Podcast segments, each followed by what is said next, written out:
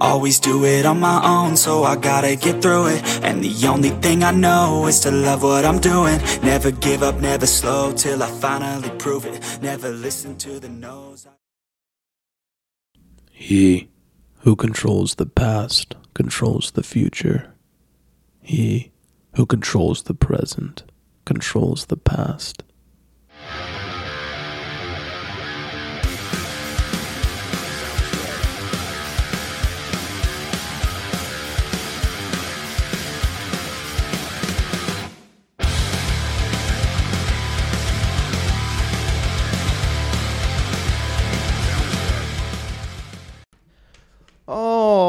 Let's get started. All right, so first off, sunglasses, they are not to be cool. Once again, uh, I'm on a new medication because of a medical issue. So I have a crazy light sensitivity, and this is better than having a seizure and passing out. So, you know, maybe it'll become part of my permanent aesthetic, but these are the only pairs of sunglasses that I own, or this is the only pair, rather. So, uh, yeah, I'm just going to be sporting aviators inside like a D bag.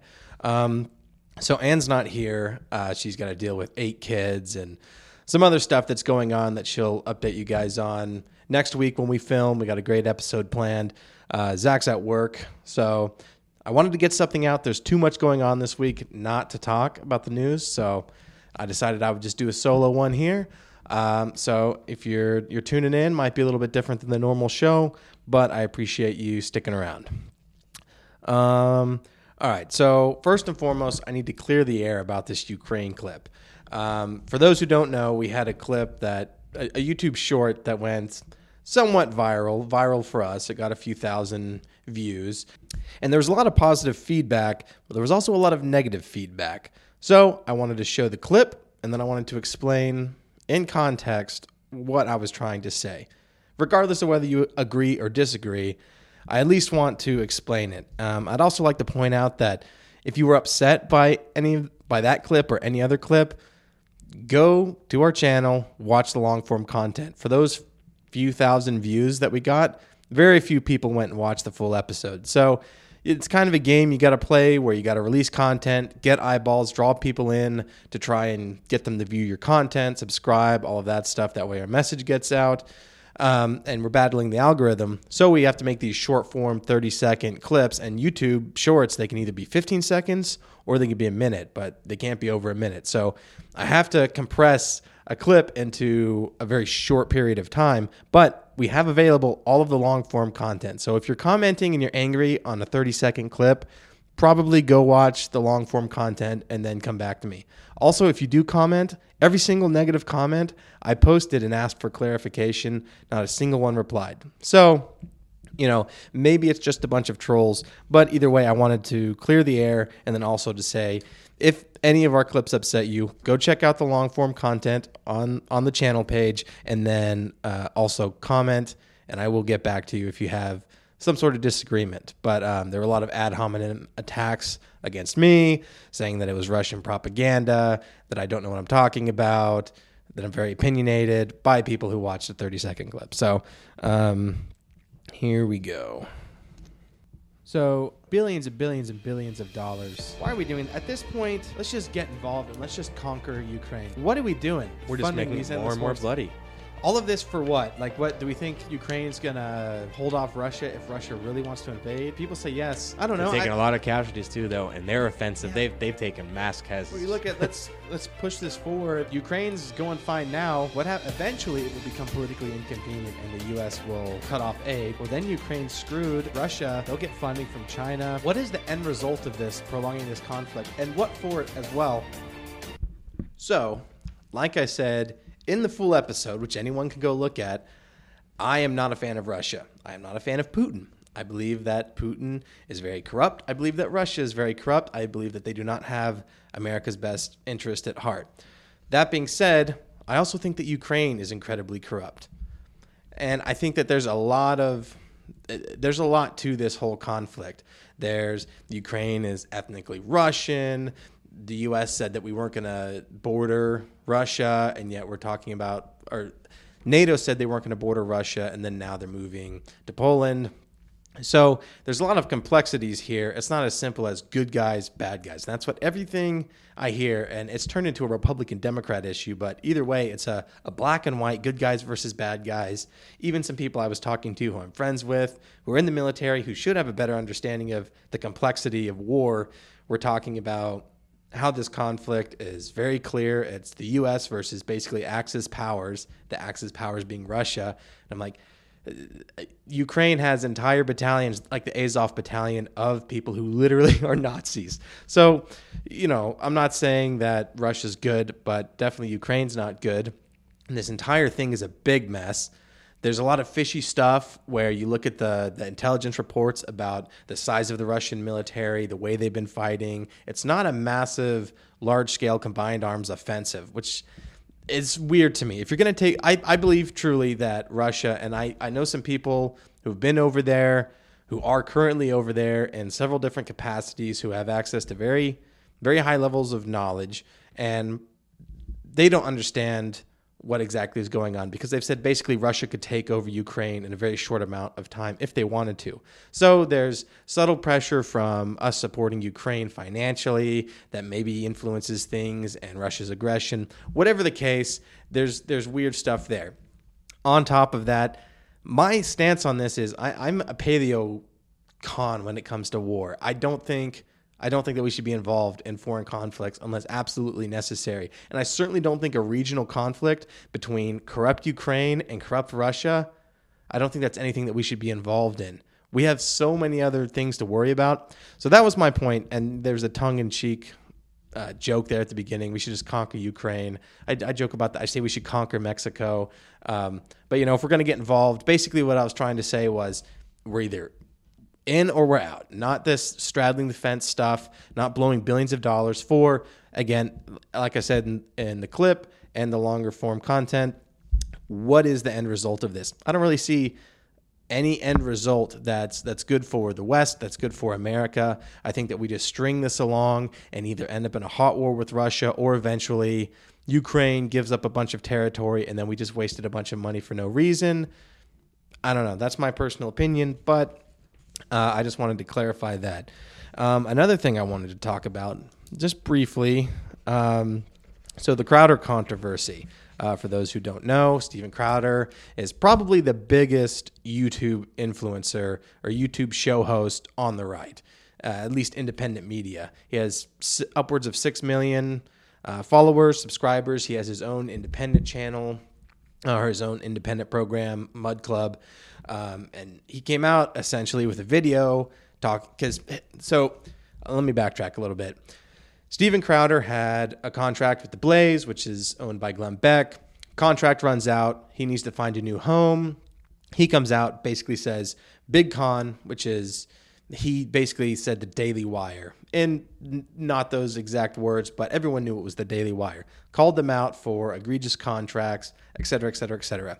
Flash forward to now, the Daily Wire has come out, and they've basically rebutted everything he said.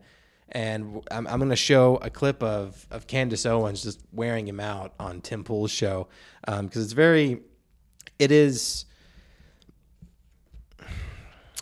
I, I don't want to say he's corrupt, but it's very dishonest what what he's doing. Um, I'm not going to get into all the details. I don't want to. You can go look at Tim Pool's show, The Daily Wire. Uh, Jeremy Boring, the owner of The Daily Wire, he posted a big response. So I'm not going to waste a ton of time on it.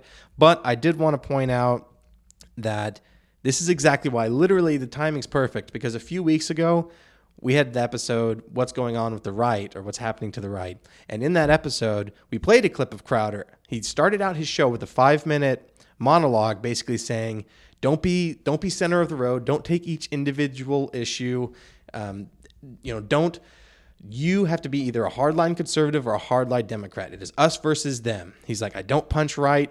He's like it is us versus them good versus evil. Basically said it's a dichotomy. And there is no there is no middle of the road anymore. And I came out and I said, "No, that's absolutely wrong. You should take each individual issue as its own. You shouldn't just blindly follow one party or the other." Well, a few weeks later, now he's going back on his word saying, "Oh, big con, oh, the right's got a got a clean house. The right has to to take care of these bad actors within our our own borders. The right has to, you know, have a new movement, has to break away. The right in many ways is worse than the left. So the reason I wanted to bring this up is to say once again, this just reinstates my position. This us versus them mentality is garbage. And it, it's never been more evident on the right than it is right now with this Crowder situation. But um, I'm going to look up some of that real quick.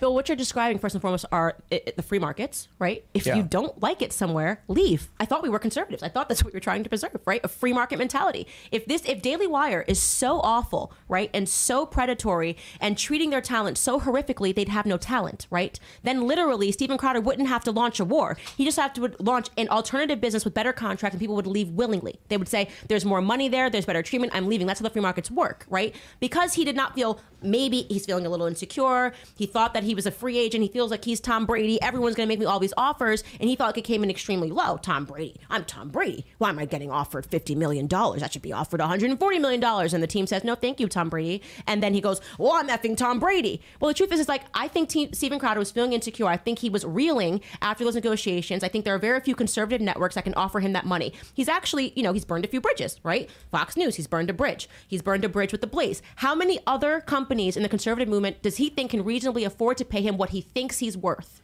right? The Daily Wire. So when he was done, I think that he was feeling tremendously insecure, right? When those negotiations failed in October or November, he stewed on it in November, stewed on it in, in December, came up in January and decided, okay, I'm going to have to launch my own outfit. I'm going to go after the Daily Wire. And his plot line included calling Jeremy Boring, catching him on camera. On, on, we only have seen a piece of his conversation. Jeremy has already tweeted that he called him like, "Hey, let's catch up." And then, and now he's he was like, "Let's talk about the kids and Christmas." They were friends, very close friends. Okay, Steven Crowder has said they were friends, not colleagues, not associates, not you know, like I would say me and Matt Walsh and we're, we're associates, but friends. He called his friends to talk about Christmas and his kids, and said he recorded him and then dropped that recording a week later, pretending that he was doing this to, to, to be a martyr. I, I just don't see how people don't realize this guy is a bad, a fundamentally bad person. Like I, I, I don't understand how this is even a debate.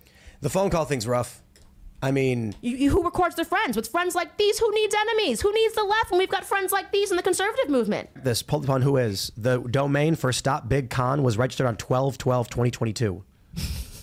Whois.com. Stop Big Con was registered on 12 12 This is it. The 2022. internet sleuths are going to catch him. Crowder announces he left the Blaze and asked people to sign up for Mug Club on 12 15 2022. it was all pl- like the fact like listen i love you internet sleuths because eh, this is of course was going to happen and this is the problem is that steven has to realize people are smart okay people are smart they're going to figure it out oh so you happened to look up the to to register bigcon yeah let's confirm that What's stop the bigcon website? Yeah, I got it right Is here. it There you go. stopbigcon.com? right now we are 12 12 2022. So It this was this was registered.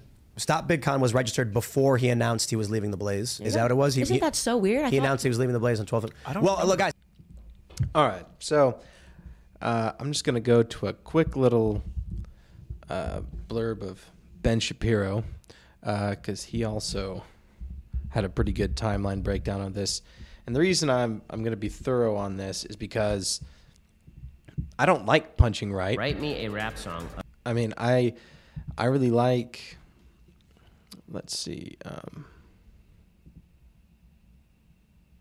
Well, folks, I really like Crowder. I really like eh, like everyone that I talked about in that episode. What's happening to the right? I really like Gavin McInnes. Really like Anthony Cumia. I like Tim Pool. I like Tim Pool. I like um, Savannah Hernandez. I like the Daily Wire.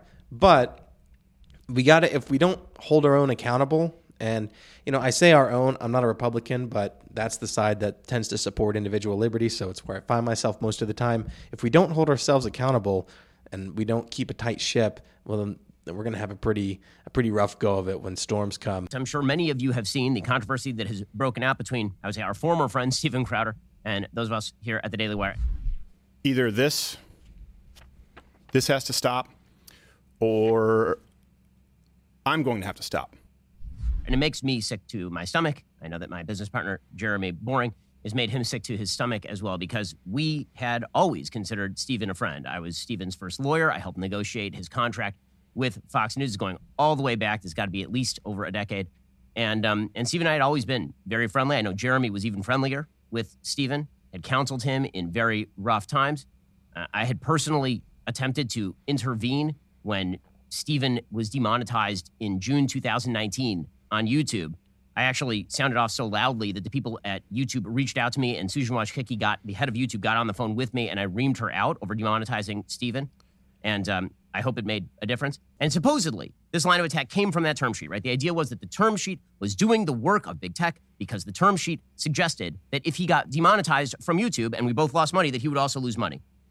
What he apparently wanted us to do was continue to pay him extraordinary sums of money, even if the show was losing money, which is called a charity. It is not called a business.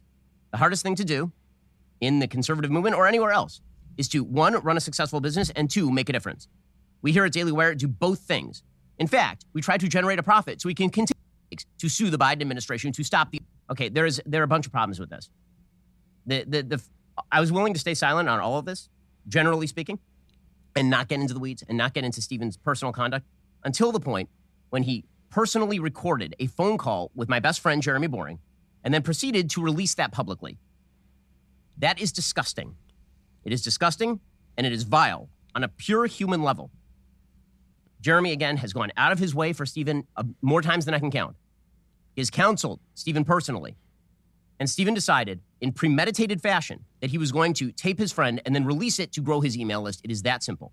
And I'll, I'll show you the timeline here because the, the case here is that, again, this term sheet that he got, he was so offended by it, he just had to speak up. He, he couldn't be held back any longer. He had to speak up on behalf of the little guy. Okay, I'm going to read you the timeline of what happened during this negotiation and, uh, and when he decided to tape his friend his supposed friend, Jeremy Boring.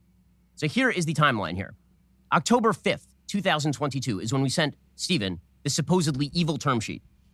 So evil. So, so you would imagine that if the term sheet was that evil, October 6th, he couldn't have held back. How could you guys do this? It would be just October 5th is when we sent him this term sheet offering him $50 million over four years plus a two year extension for 25 mil. You know, basketball player type money. On November 2nd, Steven called up Jeremy and said, I want $30 million a year and a bunch of changes to the term sheet. I'm not going to redline the term sheet. I'm not going to edit the term sheet. I just want you to send me a brand new offer. On November 6th, four days later, remember, this is after he's already sounded off. He's got the term sheet, he's had it for a month. November 6th was election night. You'll recall, if you're a Daily Wire fan, Steven Crowder appeared on our election night coverage. Everything was very friendly, everything was very chummy, everything was great. November 14th or thereabouts, we decided that we couldn't meet his demands, that his demands were not rational in business terms, that he wanted too much money, and all the rest of it. So we let him know, you know, no hard feelings. We're still friends, just like we do in every contract negotiation. As Tim Pool said on his show last night, you know, we've had contract negotiations with Tim, and we disagreed, and we went our separate ways, and we still like Tim. Tim still likes us, and all the rest. Okay. So November 14th or thereabouts, we told Steven that we couldn't meet his demands. Fast forward another month, December 12th, he registered the site Stop Big Con Okay, that's when he registered it. Remember, October 5th is when he received the terms. November 14th is when we said we could not meet his demands. December 12th is when he registered Stop Big Con because he knew that three days later he was going to be announcing that he was leaving the Blaze. He needed a plan, and attacking us was the plan. December 15th, he announced he was leaving the Blaze. A month after that, he texted Jeremy in friendly fashion to ask if they could talk. On January 9th, he called Jeremy and proceeded to tape him without permission Without Jeremy's knowledge, he proceeded to tape a person who was supposedly his friend. And remember, this is all based on the passion of the upset that he had over a term sheet that was submitted to him on October 5th. It is a month. It's actually 36 days after. So 30 January 17th is when he launches Stop Big Con. So that's what that's the real shady shady part. And that's where like I I'll be perfectly honest, I haven't I don't trust any any of these people. I don't, I, don't, I mean, I you shouldn't trust me. I mean, always verify. Always look more into stuff and understand that everybody has an agenda.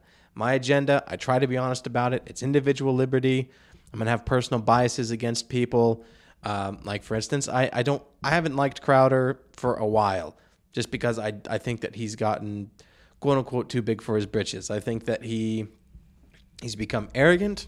I think that he's become slightly dishonest and a bit of a hack. Um, but I'm not I'm not going to go down on a huge rabbit hole anymore with that. Um, if you if you care about any of that, you can go and look up more about that feud. But I just wanted to show some of that. Um, just because I thought I thought it was relevant and it's a good reminder. Never never put too much stock into people. Always understand that everyone has an agenda, and also don't blindly follow someone just because they're quote unquote on your team. All right. Um, so Davos, I, I don't really want to spend a whole lot of time talking about. Well, let's see. Let's um, Davos. Um, yeah, I have to wonder: is this anything new? Um, billionaires being hypocrites. Um, so let's see. Greenpeace International, a global climate group that opposes fossil fuels, released a study showing that elites largely travel to the World Economic Forum's WEF annual conference via private jets. That's what Davos is, is the World Economic Forum's giant conference where they basically decide how they're going to make all of us peasants live and how they're going to design a better future. The analysis published last week by Greenpeace and the environmental research firm CEDEL Delft showed that there was a significant uptick in private jet flights, many of which were short distance to airports near WEF's headquarters in Davos, Switzerland. During the 2022 summit, the group released a study of WEF's 2023 summit, which is slated to kick off this week. Um, let's see. So the study determined that 1,040 flights on private jets were recorded, arriving and departing seven airstrips close to Davos during the week of 2022 um, WEF conference. Just keep in mind, those are all jets that are being flown by people, well, being flown by private pilots who are flying people who want you to have no car. They don't want you to have a gas stove. It's all rules for thee and not for me. You have people. I mean, this is the type of stuff that Leonardo DiCaprio goes to and Matt Damon goes to, and you know they have the biggest houses in Hollywood. Like it's almost it's almost like a joke the level of hypocrisy. Like Matt Damon and Ben Affleck having the biggest houses in Hollywood as they're also the biggest climate activist. Um, it's yeah, it's it's just uh, annoying, disgusting, but uh, it's not really it's not surprising. I don't know why people are still shocked by this. We we can see more now behind the curtain, but nobody. This is not new to anybody, so I'm not going to waste a lot of time on it. Just thought it was worth mentioning. He may talk a good game about EVs and going green, but Fox News has learned he also racked up a whole lot of miles on. What? Oh, uh, this isn't even related. Yeah, the transportation Oh, I hate how they do this. at least All of the news sites. the They have completely dime. unrelated Well, stories. he his love for flying when he told Condé Nast, quote, I don't care. And again, oh, politicians are dishonest. Wow. Shocking news. Wow, they're hypocrites. Wow, shocking news.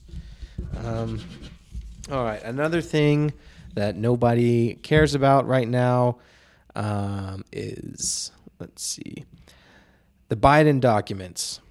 Here's why I don't care about it. A, none of these people ever come to justice. B, I think it's a win for the Democrats either way. They don't like Biden. They want Biden out anyway. This just gives them an out a reason to get rid of Biden without making him look senile or making it look like they made a mistake. And they get to attack Trump even harder without looking like hypocrites. It's nothing but a win for the DNC. Um, also, I mean, again, what, what's going to happen? There's not going to be any justice. There's never justice.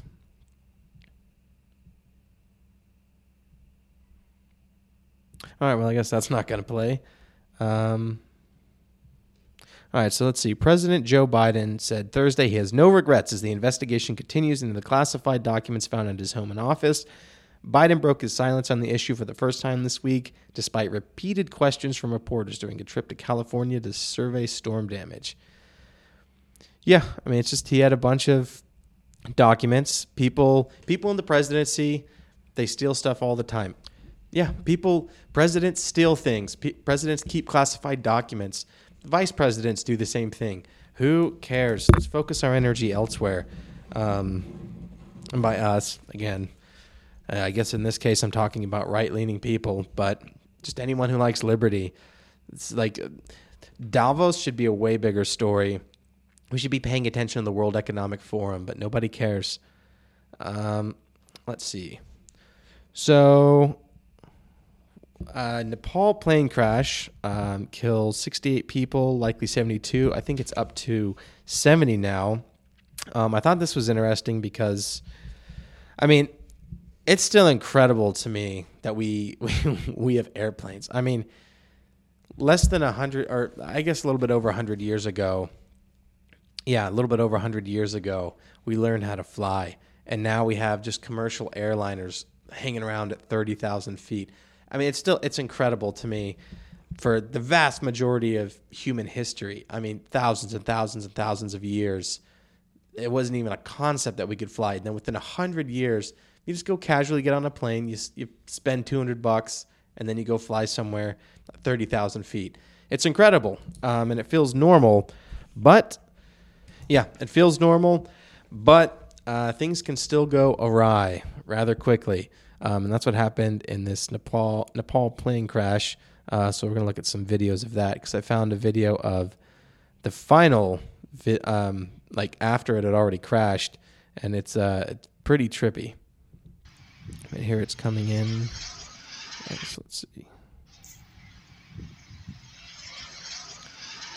For those listening, it's coming in and starts to dip down. The left wing goes down. Is the aftermath. Just a big smoldering pile. It says hundreds of rescue workers scouring the hillside. Crash site in Pokhara. Yeah, there's nothing left. Just wreckage.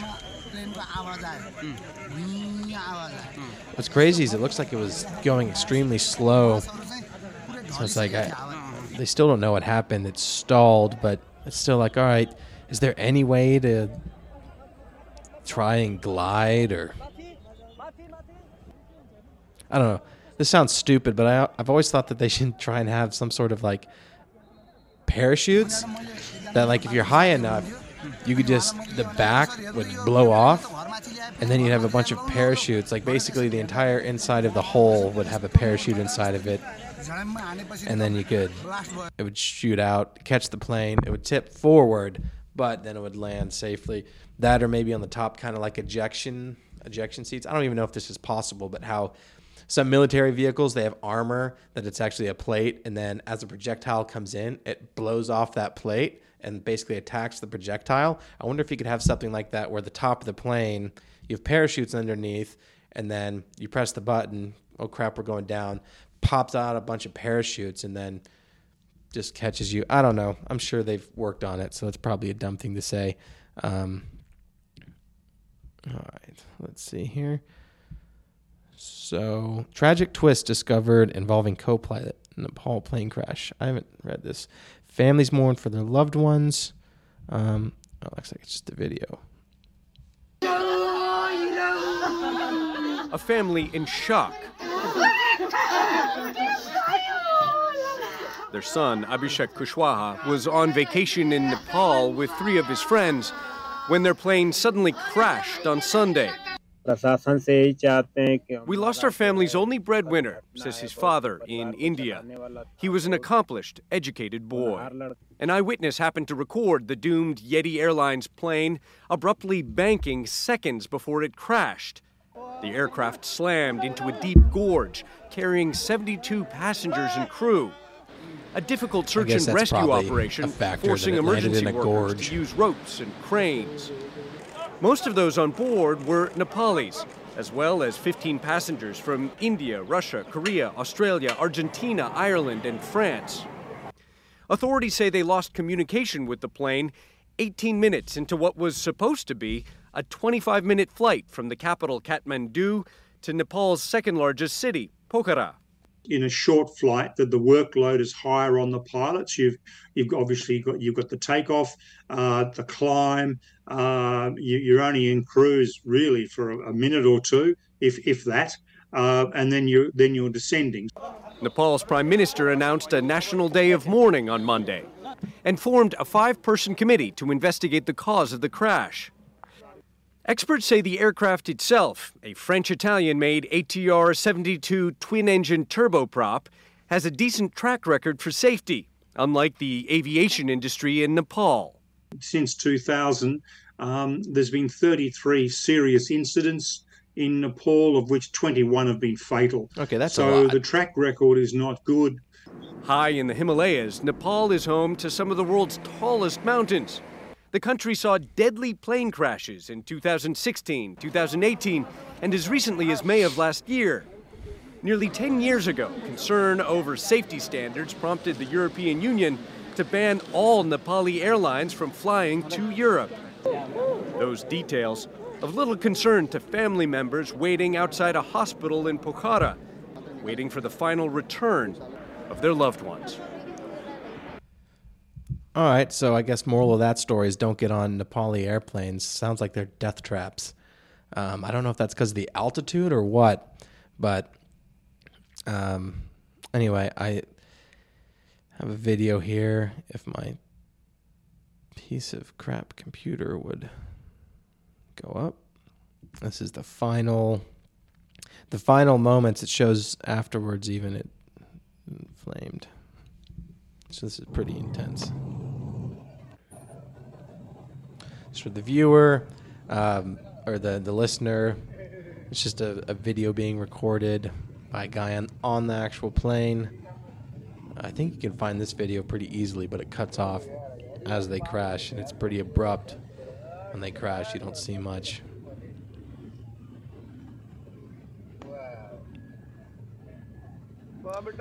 It's turning left over the city right there. So I guess they were already in a a gradual turn.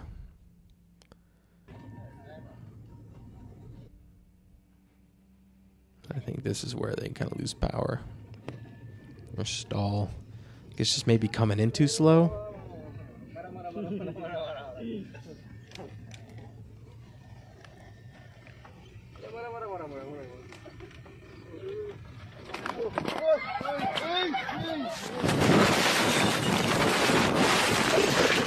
And that's how quick it crashes. And to the listener, there's just you just see flames. The phone's still recording though, which is crazy. You see some trees. And it's moving around. I, I don't know if that's somebody trying to move and get out or you don't hear any screams or anything.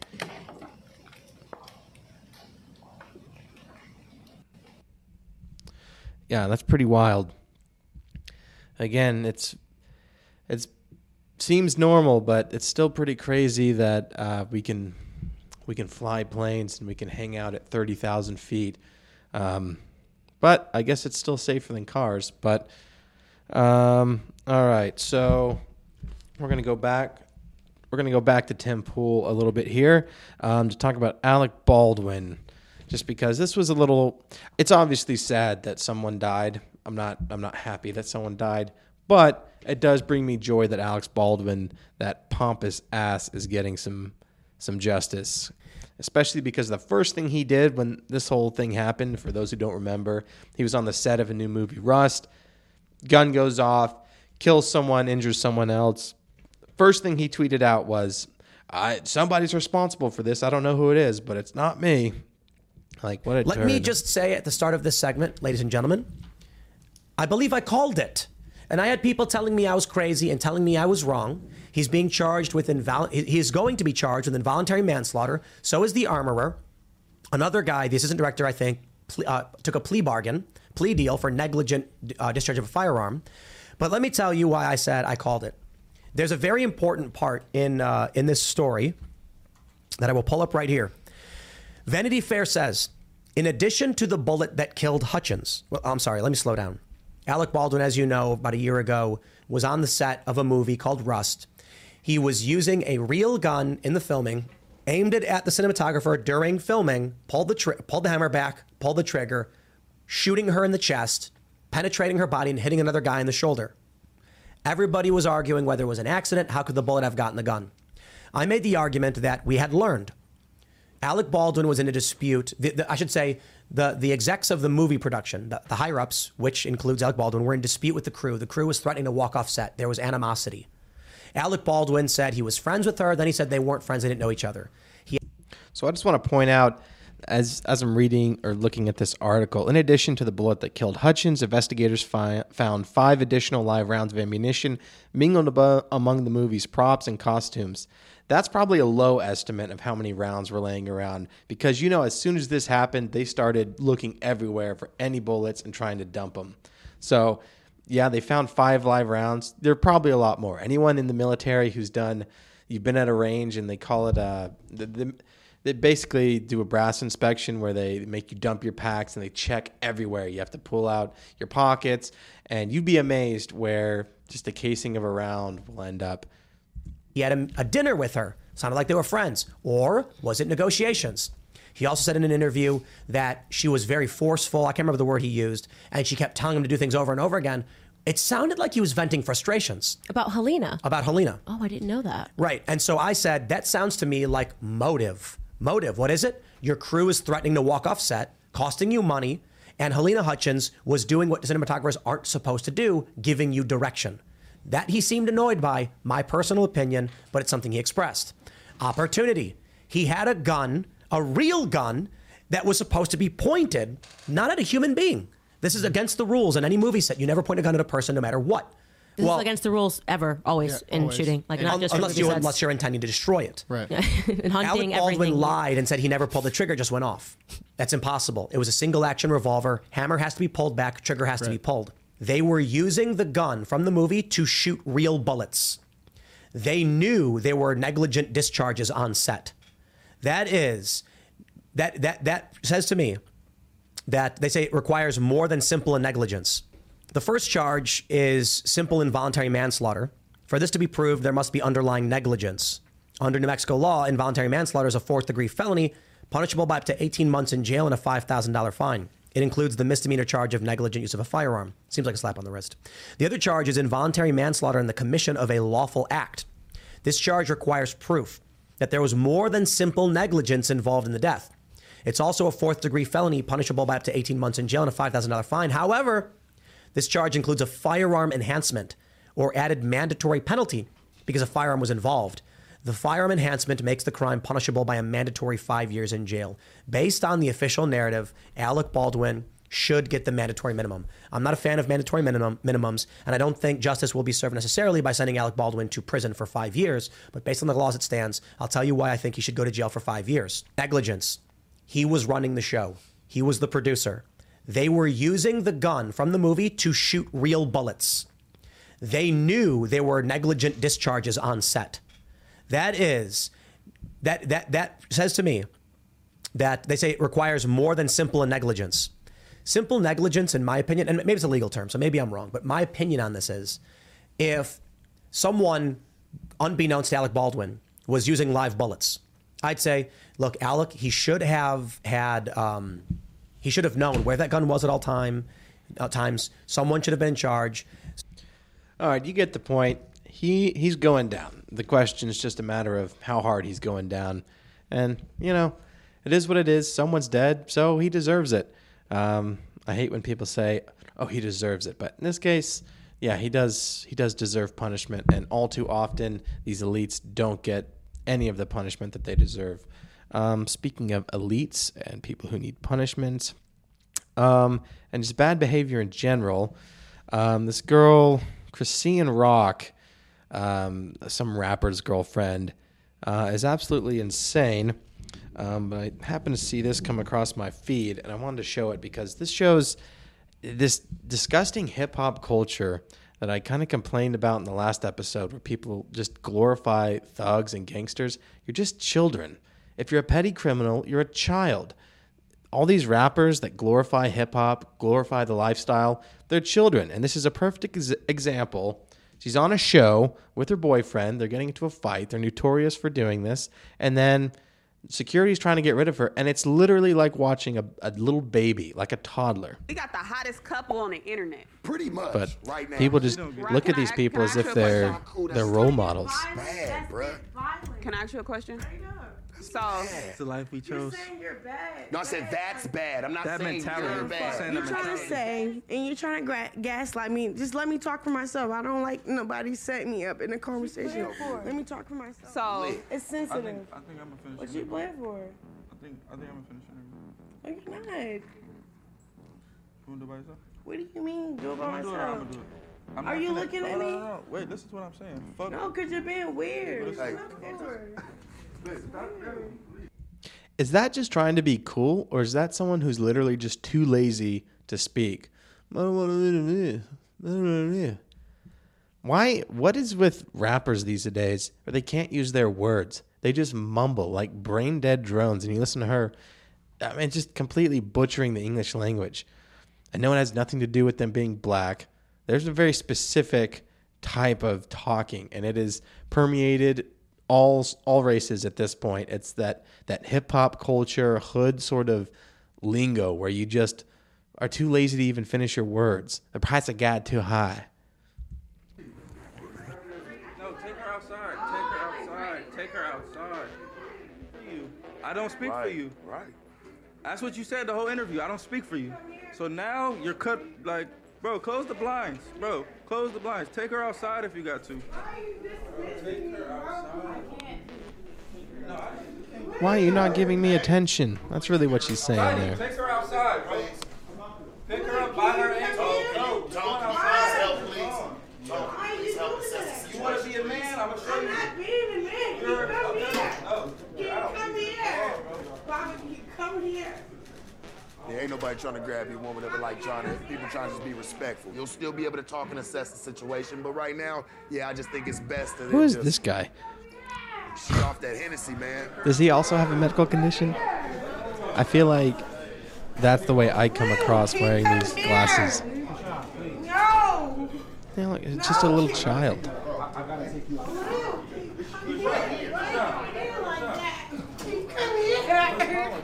I'm gonna kick the several thousand dollar TV. Bro. Chick saying bro is so unattractive. What are you doing that for? Camera down. Hot Yeah? groupie. Or you What is this sense of entitlement too? Don't worry about what. No. Okay, wet your camera. What are you doing, my nigga? Come here. This is someone who, from the time they were born, their mother didn't care what they did, and their entire life, they have just been completely undisciplined, just able to do whatever they want, no consequences. They're in the hood. They don't live in society. And then people try to bring them into society because they're rich, because they're famous. For a long time. They're just I'ma ask you a incompatible with society. This hip hop You've been in the culture is incompatible with been in the- society. You've been in the limelight for quite some time now. Do you really, because she's got this fame now? Do you Yeah. feel like she's mentally prepared and ready to take on this new this new life? It wouldn't matter if she was working at Wrong. He's Kmart. I mean, seriously, it wouldn't matter if she's working at Kmart. She's a complete lunatic. And No, she's not a lunatic. She knows what she's doing. She's just a crybaby who wants attention. And I feel like this is this is the culture. This is this hip hop culture. This me me me. And you know, it's, it's not just about rap. It has just become my generation, the way we view the world. Um, all right. So last but not least, we're gonna end off um, again short sh- short show, um, just a solo episode, a bit more slower paced. Um, but if you stuck around, I appreciate it. Um, I'm not, you know, not super high energy. Um, again, still dealing with these medical issues, but thanks for sticking around. Um, so, this new segment that we're going to start doing every now and again, uh, WTF America. Anyway, this uh, new segment that we're going to be doing is called WTF America. And basically, it's taking something that has to do with American culture, which in this case could have been hip hop culture, but it's kind of an extension of that. Um, and we're just going to critique it. Um, and in this case, I want to talk about Crocs in the gym. I'm starting to see this more and more. I live in South Phoenix. I why? What is going on here?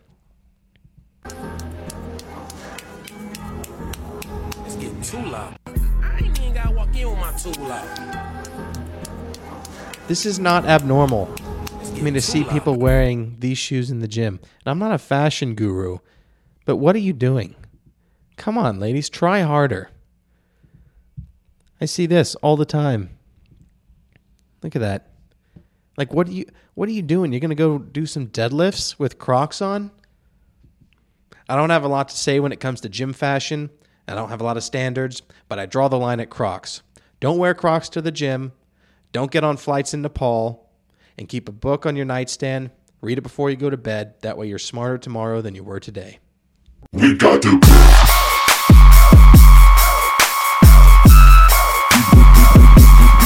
We got to.